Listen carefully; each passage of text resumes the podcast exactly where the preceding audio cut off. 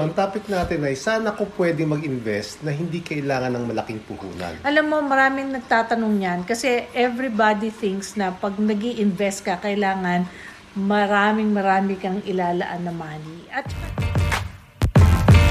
Uh. Yeah.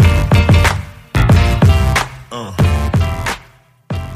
Hello! Hello! Hi everyone! We're back! Medyo na ano ako, na-excited ako kasi episode 6 na pala tayo ngayon. Yes. Pero bago ang lahat-lahat, let's formally introduce ourselves. Kasi nga, baka merong mga bago lang tayong mga subscribers o mga bagong ngayon lang tayo nakita sa internet or may, may nag-imbita na mga natin nanonood sa atin. So, um, ako nga po po si Mimi. Jarvis. And welcome to another episode of Reti Retironario. Ronario. Ito po ay isang online show namin ni Jarvis na ginawa po namin para sama-sama tayong matuto ng mga pamamaraan upang tayo po ay makapag-retire na maging milyonaryo. Kami pong dalawa ay ordinary lang po kaming mag-asawa na nangangarap rin na umasenso po. Kaya ngayon, nais namin i-share sa inyo or ibahagi yung mga natutunan namin, mga experiences namin para tayo ay makapag-budget, makapag-save at makapag-invest. Ito po ang mga key ingredients for us to become future millionaires.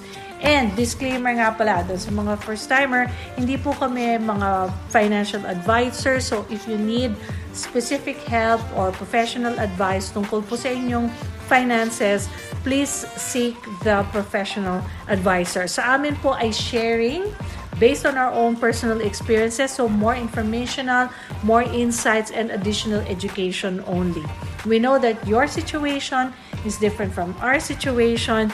Pero kahit na different siya, I'm sure meron pa rin silang matututunan sa atin. So Papa, since episode 6 na to, um, dun sa mga hindi nakatune in sa atin, pabalikan na lang nila yung mga previous episodes natin from our YouTube channel. We just created the Veterinario YouTube channel. So, wala namang kapareho yung pangalan eh. Type lang nyo yung Retironario.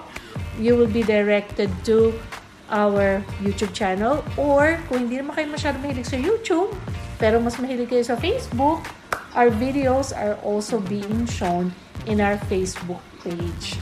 And all of our online shows are shown Mondays at 6 p.m. our time. So ano ba ang topic natin? Tara na! Ano, talakayan na natin ang ating topic for the So, day. ang topic natin ay sana ko pwede mag-invest na hindi kailangan ng malaking puhunan. Alam mo, maraming nagtatanong yan kasi everybody thinks na pag nag invest ka, kailangan maraming marami kang ilalaan na money. At saka ito bang investment na pag-uusapan natin, applicable lang sa isang particular na bansa? Maski na saan pwede mong gawin. Okay? I- i- ikaw as an investor, kahit saan pwede kang mag-invest, at saka yung money na yon ay kahit anong denomination ba yon? Oh, Pero siguro bago natin pag-usapan kung saan pwedeng mag-invest ng konti lang puhunan, tingnan muna natin kung ano-ano yung mga investment vehicles kung saan pwedeng mag-invest. Okay? So yung kalimitan na alam natin ay yung business. So magtatayo ka ng isang business. Uh, halimbawa, gusto mo magtayo ng sari-sari store, o magtayo mo ng isang online business, o magtayo ng cafe, restaurant, o mag-franchise ng ah, Jollibee, o kung ano man. Pwede, po pwede yun, business. Okay? Pwede din mag-invest ka sa real estate. Bili ka ng, ng, ah, ng properties, paparentahan mo, ah, yung mga units, apartment, o mga industrial ah, buildings, ipaparent mo sa ibang mga companies. Okay? Pwede din mag-invest sa stocks o sa ETFs. Yung ETFs ay, ang tawag dito ay ah, Exchange Traded Funds. I-discuss natin yan in uh, more detail sa mamaya siguro at sa mga ibang episode natin. So, ano? ibig sabihin, itong episode natin, super, super Overview. overview, lang po ang aming ipoprovide para hindi naman sila kayo ma-overwhelm. Kasi So- kahit ako, no-overwhelm. So saan pa pwede tayo mag-invest sa mutual funds, sa UITF o yung tinatawag na uni- uh, Unit Investment Trust Fund o yung VUL. Uh, mamaya. Malalaman nyo kung ano ibig sabihin ng VUL. Okay? So, pwede din Surprise. sa savings account o bumili tayo ng bonds. Okay? At madami pang iba. So ilan lang ito sa mga pwede tayo kung saan pwede mag-invest. Ngayon, itong mga ito ay pwede nating i-categorize. Okay? Depende yan sa risk return na pwede nyo makuha. Po pwede siyang high risk, high return. Ano ba yung risk at Okay. ano ba yung return? Medyo Yung- i-unpack muna natin. Pag sinabi yan. nating risk, ito ba yung ah, pag sinabi nating risk, malaki ba Risky. ang malaki ba ang potential na malugi o hindi masyadong malaki o konti lang. Okay? Kalimitan pag high risk, high return. Bakit? Ah, nagtitake ka ng risk na hopefully mas malaki yung return. mo, malaki. Pero ibig sabihin, malaki din yung chance na malug ka. Hmm. Okay? Pwede din yan na low risk, low return. So bigyan natin example sa business. Okay? Pag sinabi nating low risk, low return, halimbawa magtayo ka lang ng ng isang fishbowl stand. Okay? Low risk lang yon Pero low return din. Ibig sabihin, kumbaga malulugi ka, hindi ganun kalaki yung lugi Mm. mo. Pero obviously, since hindi malaki yung inilabas mo, hindi rin masyadong malaki yung pwede mo kitain. papasok. Oo. So, di ba, oh, gusto mo ma- mag ah, konting ah, lagay ng risk, magtayo ka ng sari-sari store. Okay? O kung gusto mo ng medyo high risk no, at high Magtayo ka return, ng department store. magtayo ka siguro ng online business. O mag pa, tutag kung talagang high risk, magtayo ka ng halimbawa, mag-franchise ka ng Jollibee. Okay? So, yun yung isa pwede nating i-categorize. At paano mo nasasabi na ikaw ay magpo-fall sa high risk, medium risk, or low risk? Be, bahala na ikaw pumili? Ah, Or dep- depend- depende yun sa risk appetite Oh, mo? depende sa risk appetite mo. Kung ikaw ay risk averse at ayaw mo ng ma- Mm. malaking risk, edi doon ka lang sa Medium negosyo or na konti lang i-invest mo, pero mas sigurado naman nakikita ka pero maliit nga lang. Mm. Okay? Pwede din natin i-categorize yan into capitalization. So, alim, ibig sabihin ng capitalization yung laki ng puhunan na i-invest mo. Mm-hmm. High capitalization, halimbawa, mag, mag uh, ka ng franchise ng Jollibee, million-million ang kailangan mo dyan. Medium capitalization, mag-open ka ng sari-sari store siguro. Low capitalization, mag-open ka ng fishbowl stand. Okay? So, pwede din natin i-categorize yan sa time na kailangan mo i-devote. Kailangan mo maging full-time, as in 8 to 5, minsan 10 hours a day. Part-time, o kailangan mo lang siguro mga 3 hours a day. Okay? Minimal time, pwede mo siguro gawing once a week lang. So, depende din yan sa klase ng ng uh, business. Okay? Ngayon, dito sa pag-uusapan natin, mag, mas magdi-devote tayo ng mas malaking time sa ETFs o yung Exchange Traded Fund at yung UITF. Bakit? Okay. Bakit natin gusto mag-devote dyan? Malalaman natin mamaya yan. So, punta muna tayo sa next slide. Okay? Pero bago sa next slide, itong ETF sa UITF, pwede natin yan categorize to high risk, high return, medium risk, medium return, low risk, low return. So, depende yan sa appetite ng tao. Okay? At ang kagandahan nito sa ETF, low capitalization. Hindi mo kailangan ng malaking pera para mag-invest dito. Okay? At kailangan mo lang ng minimal time. Hindi mo kailangan full time. Okay? So, ibig sabihin, ano ang investment vehicles that requires small but regular investment, less technical know-how, minimal time, at minimal physical work? Ito ang kalimitang sitwasyon ng bawat Pilipino sa Pilipinas. Okay? Wala tayong malaking kapital. Okay? Konti lang ang ating technical know-how. At wala tayong masyadong oras kasi meron tayong ibang trabaho. Okay? At wala din tayong ah, physical na ma- hindi natin kailangan ng physical presence para i-implement yung, ah, yung investment na yan. So ano-ano ang investment vehicle na pwede natin gawin? Pwede tayo mag-invest sa mutual fund, pwede tayo sa UITF, pwede tayo sa variable universal life insurance, So that's the VUL. Oo. pwede din tayo sa stocks at ETFs. Okay? So, bago tayo tumuloy sa next slide, ang UITF at VUL ay halos magkapareho lang yan. Ang, ang difference lang niya sa VUL, merong component na insurance. Health and life insurance. Okay? So, dito sa ah, episode na to, mag-focus tayo sa UITF at konting sa ETF, so Exchange Traded Fund. Okay. Ngayon, ano tong Unit Investment Trust Fund? Okay? So, to more to know more about UITF, punta kayo dito sa website na yan. ah, www.uitf.com.ph. Okay?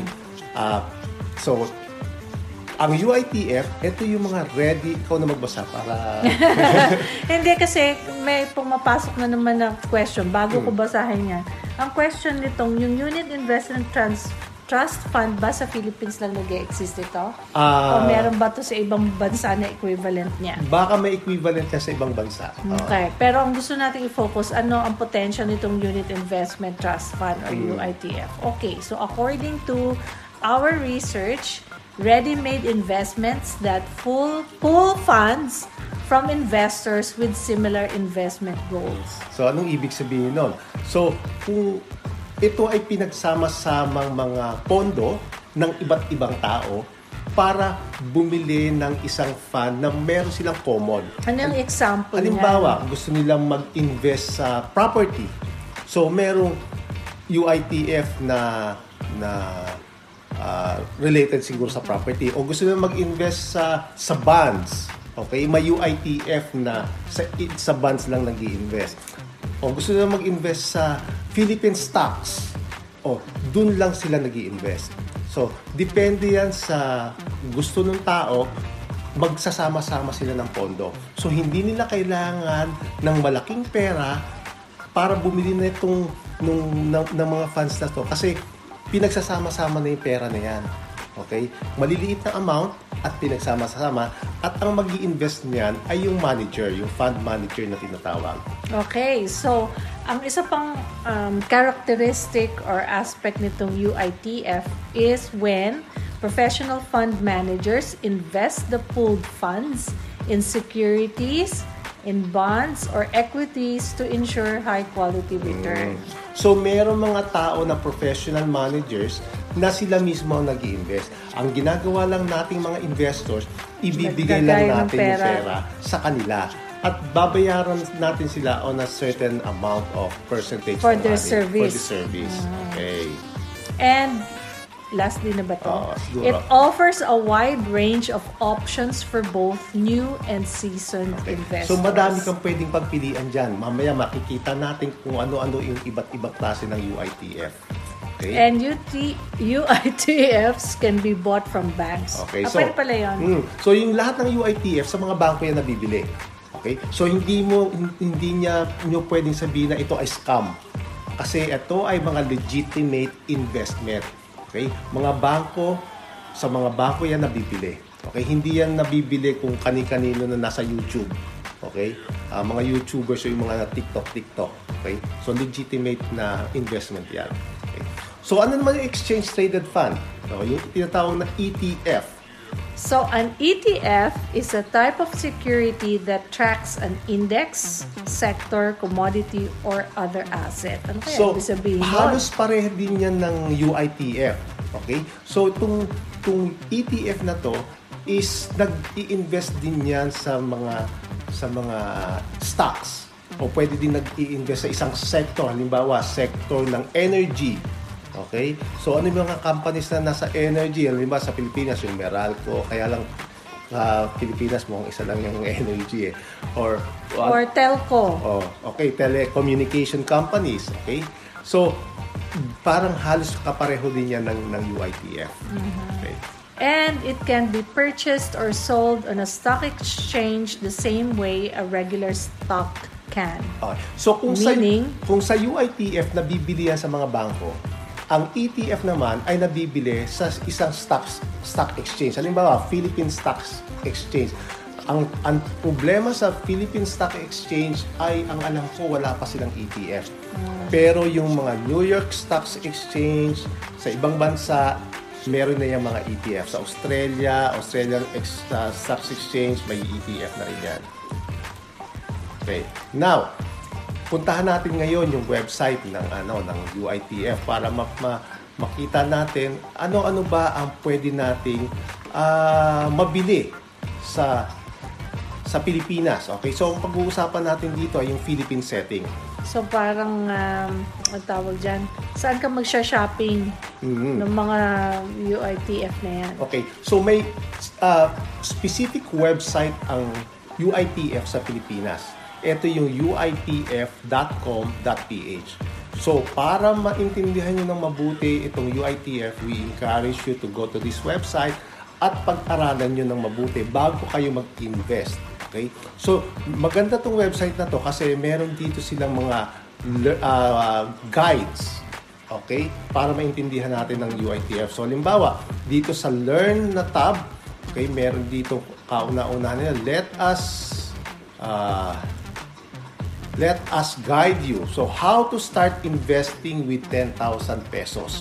So, as low as 10,000 pesos, pwede ka na mag-invest. E, paano kung wala siyang 10,000 pesos? Hindi na ba siya pwede mag-invest sa UITF? Ang alam ko, yan ang minimum eh. Pero kung wala kang 10,000 pesos, gaya ng napag-usapan natin ng mga nakaraang episode, hindi mo kailangan ng 10,000 pesos agad-agad. Dito papasok yung regular savings. Mag-save ka ng halimbawa 2,000 pesos a month. Hanggang sa makuha mo yung 10,000, saka ka ngayon mag-invest. Pwede bang halimbawa tatlong magkakapatid na 53.5 sila, eh, Mm. pull together nila yung resources O, pwede. nila para makapag-invest sila sa UITF? Ang ah, ang kailangan lang doon, dapat meron niyang kontra kasi maski na magkakapatid, nag-aaway-away yan. Okay, so dapat meron kayong kontra na kayo ay ito ang ininvest nyo at ito ang amount of shares nyo. Okay? So, ngayon, tingnan natin ngayon ano-ano ba ang pwede nating saan tayo pwede mag-invest sa sa ano sa sa UITF. So bago 'yon, tingnan muna natin yung um, different types of UITF. Okay? Dito makikita natin yung iba't ibang klase ng UITF kung ikaw ay risk averse, ayaw mo masyadong risk o ikaw ay risk taker. Saan ka pwedeng mag-invest? So, I we strongly suggest na basahin nyo to. Pero pahap, hahapyawan lang natin. Okay? So, for example, pwede tayo mag-invest sa equity funds. Ano tong equity funds? Pakibasa, mama. Alin ba? Ito? So, ito. So, according to the website ng UITF, equity funds, yung objective niya is to maximize returns by investing in equities or stock investments that bear the potential of delivering high returns from capital appreciation as well as dividend earnings. However, this potential for earnings carries with the potential for losses not only of income but of principal. Okay. Clients investing in this type of fund should be aware of this. Alam nyo, talagang may, siguro kahit na anong sabihin natin sa kanila ngayon, kailangan talagang medyo namnamin Okay, nila so, sa pagbabasa. Ano ibig sabihin itong equity funds? Ito yung mga stocks.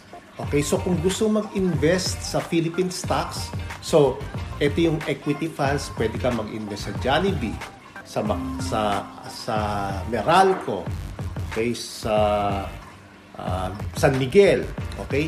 So, ang sinasabi dito, kung mag-invest ka sa equity, high return to, pero meron ding risk na malaki. So, pwede ka ding malugi dito. Pero ang kagandahan dito is ah, dapat long term ka. Huwag kang short term. Pag sinabi natin long, term, pag bumili ka ngayon, pabayaan mo lang. After 10 years mo, balikan. Okay? So, kung ayaw mo naman ng high risk, pwede kang pumunta sa balance funds. Ano naman tong balance funds? So, the objective of balance funds is to provide its investors with capital appreciation over the medium term through a portfolio mix of equities and fixed income securities. Okay, so ibig sabihin, besides sa equities, nag invest din sila sa fixed income. Ano tong fixed income naman? So, ah, ito yung mas less risky. So, itong fixed income, pakibasa. Basa! Fixed income UITFs, on the other hand, are classified according to the parameter called Macaulay duration. Macaulay duration expressed in time units is a technical term in finance that measures the average time to receipt of all the cash flows of a security weighted by their present values. Parang masyado Okay, yatang so- highfalutin ang definition ng So, fixed ang, income ang, funds. ang, ang, ang sabi dito, in simple terms, para lang itong yung ah, ah, savings account o bonds na maliit lang ang interest, pero sigurado ka. Okay? So, mas less risk ito kumpara sa equity funds. So, yung balance funds ay composed of equity, funds at fixed income funds. So, medyo nandun ka sa gitna ng pagiging risky. Okay. Eh, kaya po, yan nga ba sinasabi namin na kahit pahapyaw lang namin ito sinasabi, you really need the support of a financial advisor kasi sila talaga ang makakapagbigay sa inyo ng ah, mas pulidong explanation kung Hmm. Kasi- ano yung mas suitable sa kanilang Oh, kasi situation. bago kayo mag-invest, yung financial advisor, bibigyan muna kayo ng test. Ite-test kayo, bibigyan kayo ng questionnaire, at sasagutan niyo yun. Malalaman ngayon ng financial advisor kung kayo ay risk taker or risk averse. From that ah, result ng, ng test na yon, ngayon doon siya ngayon gagawa ng plano, ng portfolio para sa iyo na magsusut sa iyong character. Okay. Okay. So, basahin nyo lang itong mga to. Ah, ma- ma- madami pa yan. Madami pang mga iba't ibang funds yan. Pero ang bottom line ay di- iba't ibang funds, iba't iba ang risk level. Okay? Depende sa inyo ngayon yan. Okay? So, punta ngayon tayo sa sa um, dito muna tayo sa FAQs. So, kung gusto niyo pa pag-aralan ng ng mabuti ang unit ah, invest ah, investment trust fund, madami dito mga commonly asked questions.